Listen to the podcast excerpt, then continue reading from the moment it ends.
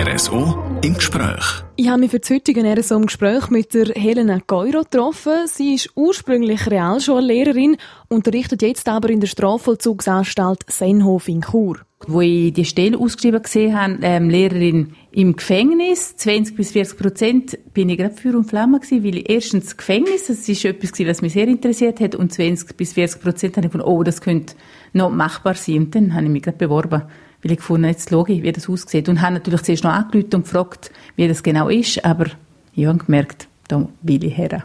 Das war vor über sechs Jahren.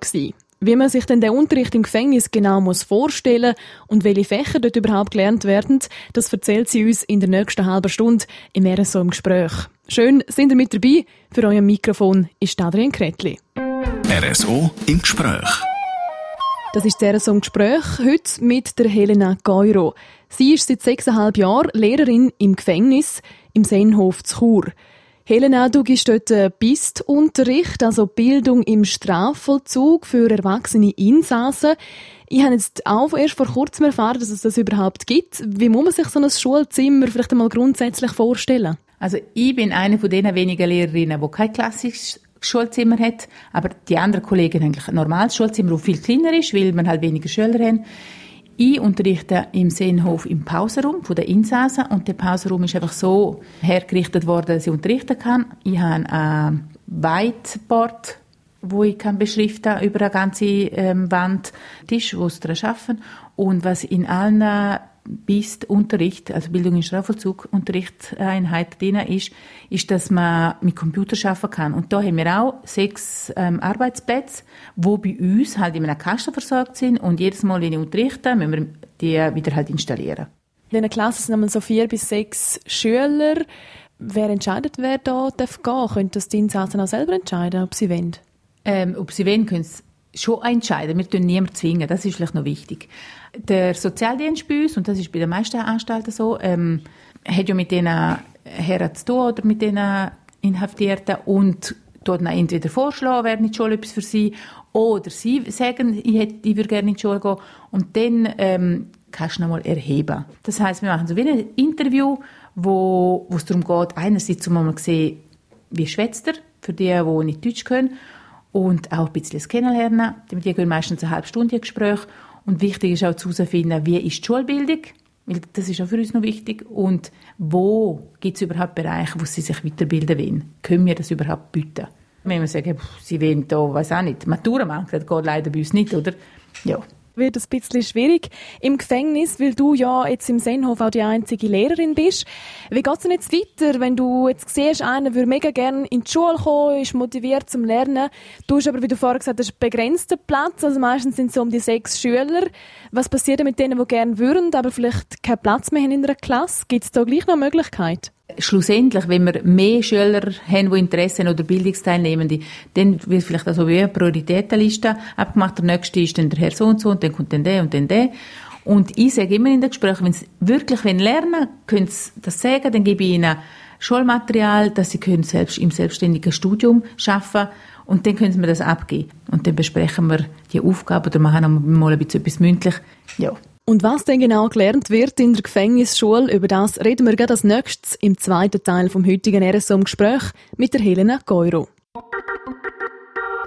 RSO im Gespräch. Ihr hört die Sendung RSO im Gespräch und unser heutiger Gast ist Helena Geuro. Sie ist Lehrerin und zwar nicht in der Primarschule oder in der SEC, sondern im Gefängnis. Einmal in der Woche kann eine kleine Gruppe von Insassen der sogenannte BIST-Unterricht besuchen, also Bildung im Strafvollzug. Helena, du leitest jeweils den Unterricht. Wie muss man sich das genau vorstellen? Gibt es denn da so eine Art Stundenplan? Stundenplan gibt es eigentlich nicht so wie in der Schule. Wir haben von diesen vier Stunden BIST-Unterricht sind immer zwei Stunden Allgemeinbildung und zwei Stunden individuell. Aber je nachdem, was für Schüler man hat, ist der, der allgemeinbildende Unterricht natürlich sehr schwierig. Also wenn jemand, der fast kein Deutsch kann oder gerade ein Analphabet Allgemeinbildung machen, ist ein bisschen schwierig. Und darum wird dann dort zum Teil schon individuell geschaffen.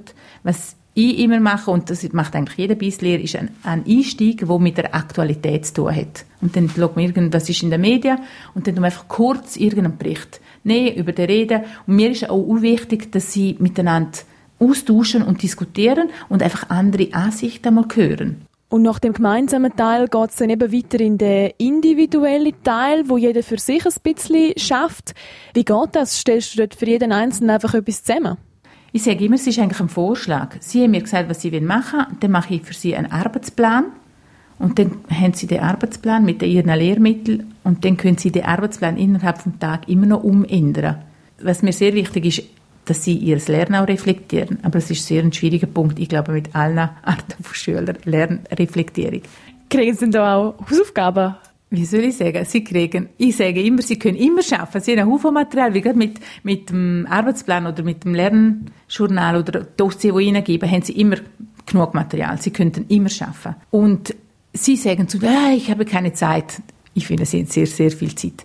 Jetzt bin ich gerade noch mal dran am probieren, wie lange kann ich es nur mit Einzelnen? Jetzt habe ich gesagt, ich möchte das mit allen machen. Habe ich ihnen so eine Mappe mitgegeben, wo sie für jeden Tag einen Bereich haben und sie einfach mir aufschreiben, was sie gemacht haben. Und die, gerade die, die Deutsch lernen, haben eben gefunden, sie können auch von mir aus einmal einen Film schauen auf Deutsch und zwei, drei Sätze dazu schreiben. Das wäre dann nicht u viel, aber ich finde, es ist dann gleich anders, als wenn es nur berieselt werden und gar nicht bewusst etwas mitkriegen. Wir haben jetzt den Vergleich aber angesprochen zwischen der normalen Schule, Volksschule, äh, zwischen der Gefängnisschule, wenn man das so sagen kann. Was gibt es noch für Unterschied? Also ich denke, unsere Anstellung ist schon auch ein großer Unterschied. Also ich habe keine Ferien wie die in der Volksschule. Unsere Gefangenen haben halt auch keine Ferien. Darum Sommer sowieso, im Sommer wird auch geschafft, aber am Weihnachten, es ist eigentlich auch, finde ich, für die Dienste also die schlimmste Zeit. Und da kann schon natürlich auch ein bisschen Abwechslung geben. Helena, du bleibst noch ein bisschen bei uns. Wir reden noch über die Beziehung, die du dann hast zu deinen Insassen, respektive zu deinen Schülern. Das geht als nächstes hier bei uns auf Radio Südostschweiz. RSO im Gespräch. Das RSO im Gespräch heute mit der Helena Keuro. Sie ist Lehrerin in der Strafvollzugsanstalt Graubünden-Senhof in Chur. Du unterrichtest dort seit sechseinhalb Jahren. Sträfling. Siehst du sie selber auch als Sträfling? Also im Schulzimmer sind Schüler oder einfach Bildungsteilnehmende. Für mich ist eigentlich auch nicht wichtig, was sie gemacht haben. Unser Chef sagt immer, es ist gut, wenn wir es wissen. Und das denke ich ist auch gut, weil gewisse Themen, die man behandelt, ist vielleicht gut, wenn man sie im Hinterkopf, es kommt dem für dann, wenn man ah, okay, das, für, für das ist wichtig für das Thema, dass ich das weiß, oder je nachdem, wie sie reagieren. Aber eigentlich ist es mir egal. Und etwa im Unterricht habe ich schon gefunden, ist einer da ruhig am Arbeiten und dann kommt man in den Sinn, pff, das ist ein Pädophiler. Und dann denke ich, ja, das kann man sich fast nicht vorstellen. Aber eigentlich für mich als Lehrer ist es egal, ich muss es nicht wissen. Ich müsste es nicht wissen. Aber du bist wahrscheinlich auch so ein Bezugsperson für dich. Also, wie bei der Unterstufe zum Beispiel, da ist die Lehrerin eine grosse Bezugsperson. Für die Schüler ist das bei dir auch so? Also, kommen sie vielleicht auch mit privaten Problemen zu dir? Also mit privaten Problemen vielleicht eher weniger. Und Bezugsperson finde ich auch schwierig, weil ich bin nur am Freitag ähm, anwesend, nur für ähm, die vier Lektionen, die sie bei mir haben. Sicher kommen gewisse Sachen zur Sprache und ähm, weil es sich halt auch auf die Stimmung in, im Moment, wo sie haben, in, auf, die, auf die Lernbereitschaft auswirkt. Und ich probiere, je nachdem, probiere auch meine Sicht oder, oder einmal halt Impuls zu geben, aber es ist schon weniger Beziehungsarbeit als in der Schule. Was ich eigentlich schon schade finde, aber es ist auch einfacher für mich, weil ich finde, es wäre, ich glaube, es würde noch recht belastende Momente geben. Aber eben, das kann für dich ja vielleicht wie auch so ein bisschen ein Vorteil sein. Du bist ja wie so eine Art auf einer Zwischenebene. Also du gehörst weder mega fest zum Gefängnis, noch bist du die extreme Bezugsperson. Merkst du das manchmal auch im Alltag?